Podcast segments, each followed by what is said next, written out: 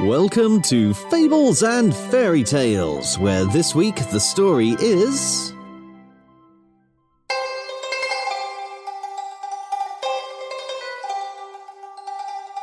Urashima and the Underwater Kingdom. This story was written by me, and it's based on a folktale from Japan. Here to read it to you, it is I, your storyteller Chip Colquhoun. This is part four, and Urashima is back on the shore. If you missed everything before today, catch up at fablespodcast.co.uk. But if the story is with you, then let us continue.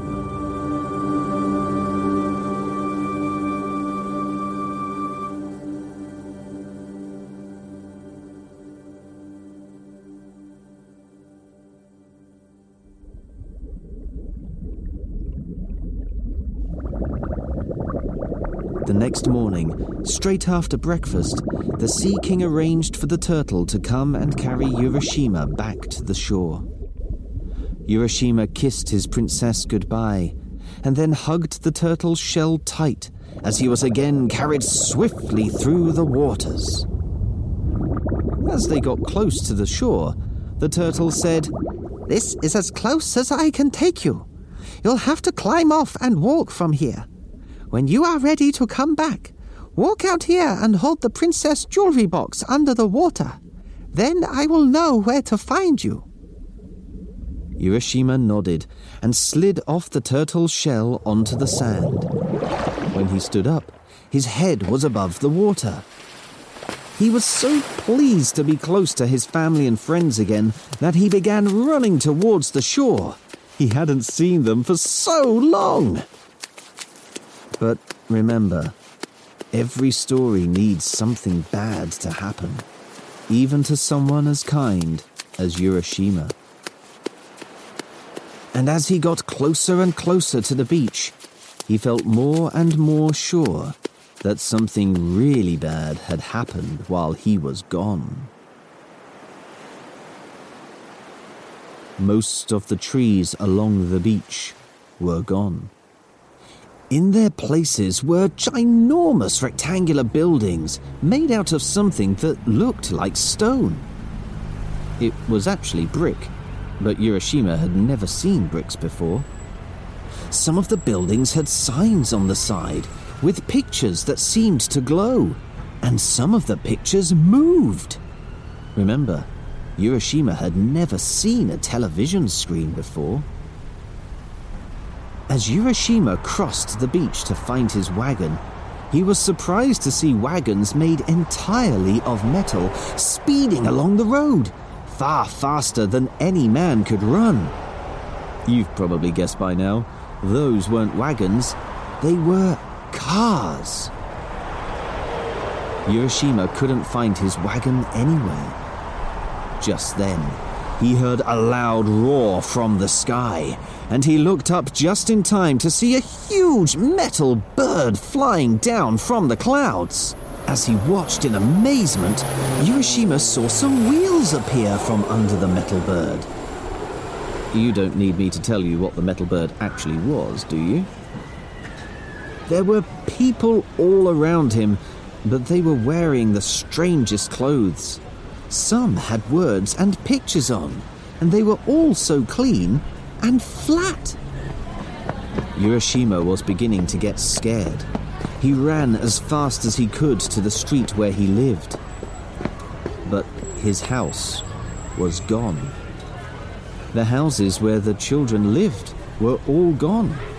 His elderly next door neighbor's house was gone. Instead, there were more of those towering block like buildings. By the side of the road was a man selling newspapers.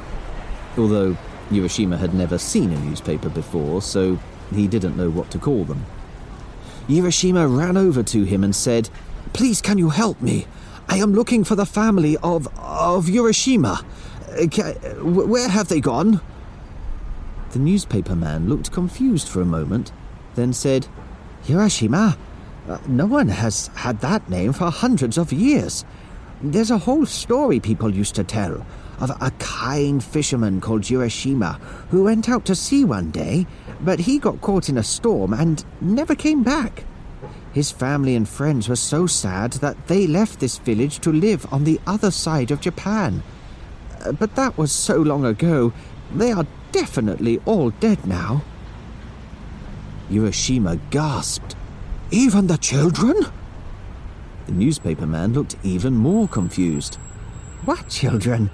If they were children back then, they would be over 700 years old by now. Urashima didn't know what to say. He couldn't have been under the sea for that long, surely. That would make him over 700 years old, too. He turned away from the newspaper man and looked up and down the street. Everything was so new and bright and loud and fast. But this was supposed to be his home. How could he feel at home when his head was full of memories of his time in the Dragon Palace, his life as a fisherman in the past, and his family and his friends? Suddenly he felt the jewelry box in his pocket. He took it out and looked at it. Maybe, he thought, maybe I need to make some room in my head for all this newness in the world. He opened the box. A puff of purple smoke flew into the sky. With it went all of Urashima's memories. Urashima turned back to the newspaper man and asked, Excuse me, but do you know what I should do? The newspaper man was even more confused, but he asked, Uh, would you like a job selling newspapers? Back in the Dragon Palace, the puff of purple smoke reached the Sea Princess. She sighed, and a tear slipped out of her eye into the waters around her. She knew her husband was never coming back. But then she smiled. At least, she thought, he can be completely happy now. He doesn't have anything to remember, to worry about. The end. Or is it?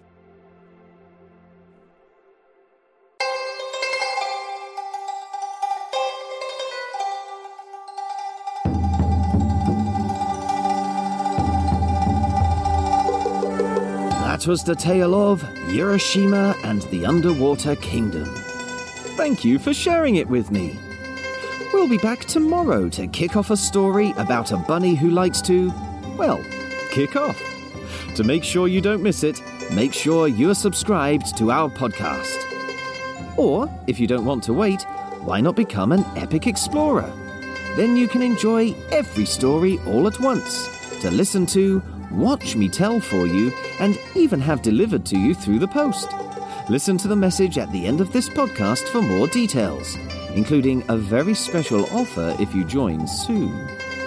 Right now, though, it only remains for me to say cheerio, and I hope to hear your story soon. So, cheerio! And I hope to hear your story soon!